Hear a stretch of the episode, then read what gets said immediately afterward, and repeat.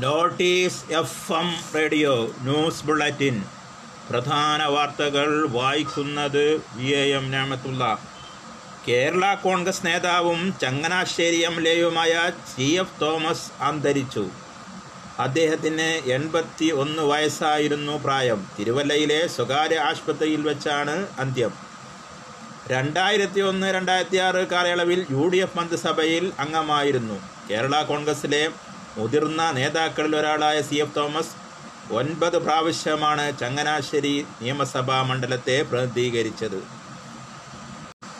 ഭാരതത്തിൽ പ്രതിദിന കോവിഡ് ബാധ വീണ്ടും കുത്തനെ ഉയർന്നു.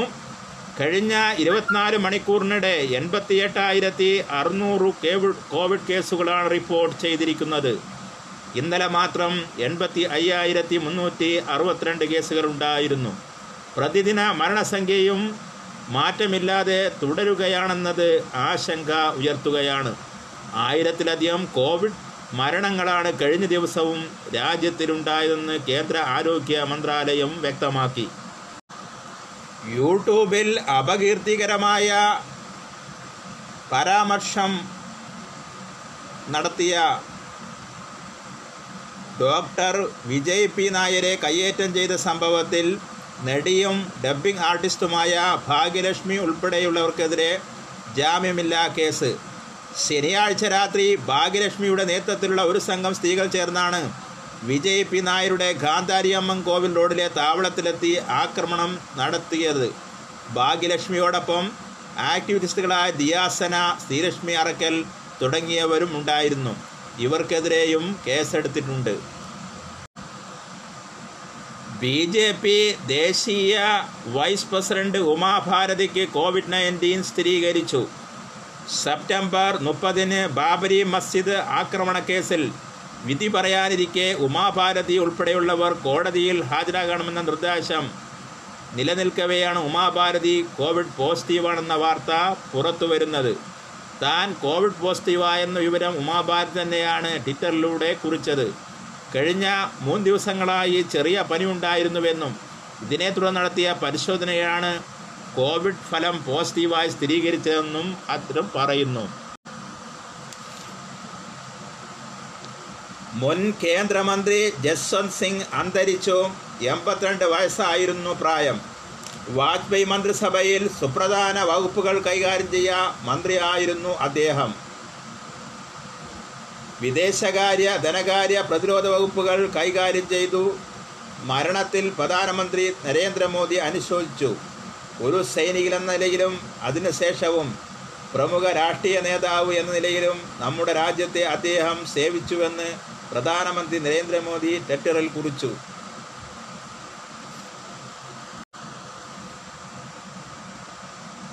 കർണാടകത്തിൽ സ്വകാര്യ മേഖലയിലെ തൊഴിലുകളിൽ കർണാടക സ്വദേശികൾക്ക് മാത്രമായി സംവരണം ഏർപ്പെടുത്താൻ ബി ജെ പി സർക്കാർ ഒരുങ്ങുന്നതായി സൂചന. പ്രൈവറ്റ് സ്ഥാപനങ്ങളിലെ സി ഡി വിഭാഗങ്ങളിൽ വൈദഗ്ധ്യമില്ലാത്തവ കന്നഡികർക്ക് മാത്രം ജോലി നൽകാനും എ ബി വിഭാഗങ്ങളിൽ വൈദ്യവിഗ്ധമുള്ളവ നിയമത്തിന് കന്നഡികർക്ക് മുൻഗണന നൽകുന്നതിനുമുള്ള ഉത്തരവിറക്കുമെന്ന് മന്ത്രി ജെ സി മധുസ്വാമി പറഞ്ഞു. സംസ്ഥാനത്തെ എല്ലാ സ്വകാര്യ കമ്പനികൾക്കും വ്യവസായ സ്ഥാപനങ്ങൾക്കും ഉത്തരവ് ബാധകമായിരിക്കുമെന്നും മന്ത്രി വ്യക്തമാക്കി. ഈ ഉത്തരവ് പ്രാവർത്തികമായാൽ മലയാളികളടക്കമുള്ള ഇതര സംസ്ഥാനങ്ങളിൽ നിന്നുള്ള നിരവധി പേരെ ഈ ഉത്തരവ് ബാധിക്കും. എ വിഭാഗങ്ങളിൽ മാനേജ്മെന്റ് തലത്തിലുള്ള ജോലിക്കാരും സി ഡി വിഭാഗങ്ങളിൽ mechanic clerk accountant supervisor peon തുടങ്ങിയവരുമാണ് ഉൾപ്പെടുക. മലപ്പുറം ജില്ലയിലെ മേലാറ്റൂർ പോലീസ് സ്റ്റേഷനിൽ നാല് പോലീസുകാർക്ക് കോവിഡ് സ്ഥിരീകരിച്ചു. സെപ്റ്റംബർ പതിനഞ്ചിന് പോക്സോ കേസിൽ അറസ്റ്റിലായ കിഴാറ്റൂർ സ്വദേശിയായ യുവാവിന് കോവിഡ് സ്ഥിരീകരിച്ചിരുന്നു. ഇതേ തുടർന്ന് നടത്തിയ പരിശോധനയിലാണ് കോവിഡ് സ്ഥിരീകരണം. പെരിന്തൽമണ്ണ ജില്ലാ ആശുപത്രിയിലെത്തുന്ന രോഗികൾക്ക് സൗജന്യ കോവിഡ് പരിശോധനയ്ക്ക് സൗകര്യമൊരുക്കി റൂനാറ്റ് യന്ത്രത്തിന്റെ പ്രവർത്തനം തിങ്കളാഴ്ച ആരംഭിക്കും. ഇതോടൊപ്പം മറ്റ് സർക്കാർ ആശുപത്രികളിൽ നിന്നും ഇവിടേക്ക് അയക്കുന്നവരുടെ കോവിഡ് പരിശോധനയും നടത്താനാകുമെന്ന് ആശുപത്രി സൂപ്രണ്ട് ഡോക്ടർ എസ് ശ്രീവിഷ്ണു അറിയിച്ചു. കോവിഡ് വ്യാപനം വർദ്ധിക്കുകയും പരിശോധനാ ഫലം വൈകുകയും ചെയ്യുന്ന സാഹചര്യത്തിലാണ് യന്ത്രം പ്രവർത്തനം തുടങ്ങുന്നത്. യന്ത്രത്തിന്റെ സജ്ജീകരണങ്ങൾ പൂർത്തിയാക്കാനുണ്ടായതിലാണ് വൈകിയെന്നും അദ്ദേഹം പറഞ്ഞു. പെരിന്തൽമണ്ണ നഗരത്തിലെ കലാ സാംസ്കാരിക പരിപാടികൾക്ക് പൊതുവായ സ്ഥലം ലക്ഷ്യമാക്കി സാംസ്കാരിക നഗര ചത്വരം അഥവാ ടൗൺ സ്ക്വയർ നിർമ്മാണ പ്രവൃത്തികൾക്ക് തുടക്കമായി. മുൻ നഗരസഭ ഓഫീസ് കെട്ടിടം പൊളിച്ച് നിർമ്മിക്കുന്ന നഗര ചതുരത്തിന്റെ നിർമ്മാണോദ്ഘാടനം നഗരസഭ ചെയർമാൻ എം. മുഹമ്മദ് സലീം നിർവഹിച്ചു. പാലക്കാട് ജില്ലയിലെ ശിരുവാനി ടൂറിസം മേഖലയ്ക്ക് ഇനിയും ശാപമോശമായില്ല. രണ്ട് വർഷക്കാലം തുടർച്ചയായുണ്ടായ ഉരുൾപൊട്ടലും പ്രകൃതിക്ഷോഭങ്ങളും ശിരുവാണി വിനോദ സഞ്ചാര പാരിസ്ഥിതിക മേഖലയ്ക്കുള്ള യാത്രാമാർഗം അടഞ്ഞതോടുകൂടിയാണ്. ശിരുവാണി ഡാമിലേക്കും പരിസര പ്രദേശങ്ങളിലേക്കും ജലസേചന വകുപ്പിന്റെയും ഇതര വകുപ്പുകളുടെയും ഉദ്യോഗസ്ഥർക്ക് എത്തപ്പെടുന്നതിനും വിനോദസഞ്ചാരികൾക്ക് സുഗമമായ യാത്രയ്ക്കുമുള്ള അവസരം നിഷേധിക്കപ്പെട്ടത്.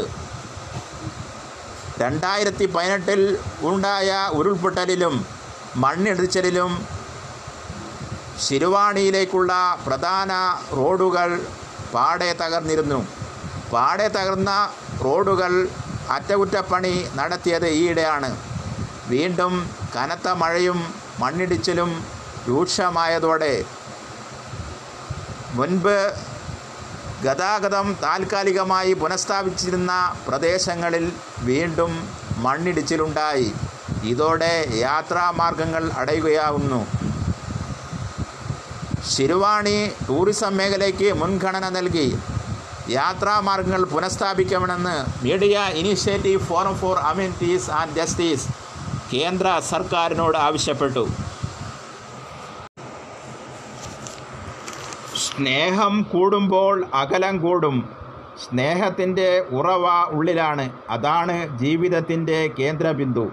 അവിടെ നിന്ന് ശ്രദ്ധ തിരിയുമ്പോൾ ജീവിതത്തിന്റെ എല്ലാ രംഗങ്ങളിലും അകലം വർദ്ധിക്കും.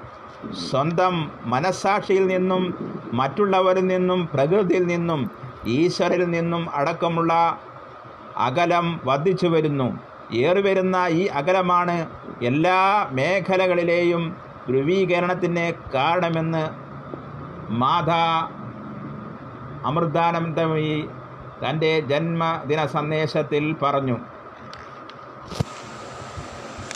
മാതൃഭൂമി ദിനപത്രത്തിന് അനുവദിച്ച പ്രത്യേക അഭിമുഖത്തിലാണ് ഇക്കാര്യം സൂചിപ്പിച്ചത്.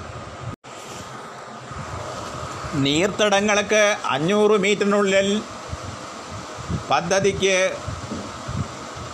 അണ്ടർഗ്രൗണ്ട് അതോറിറ്റിയുടെ അനുമതി വേണമെന്ന പുതിയ നിലപാടുമായി കേന്ദ്ര സർക്കാർ.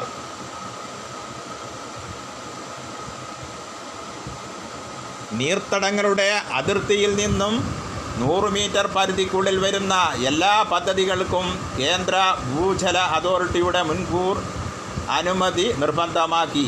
പദ്ധതികൾക്കും നിർമ്മാണ പ്രവർത്തനങ്ങൾക്കും നീർത്തട അതോറിറ്റികൾ നൽകുന്ന നോ ഒബ്ജക്ഷൻ സർട്ടിഫിക്കറ്റാണ് നിർബന്ധമാക്കിയത്.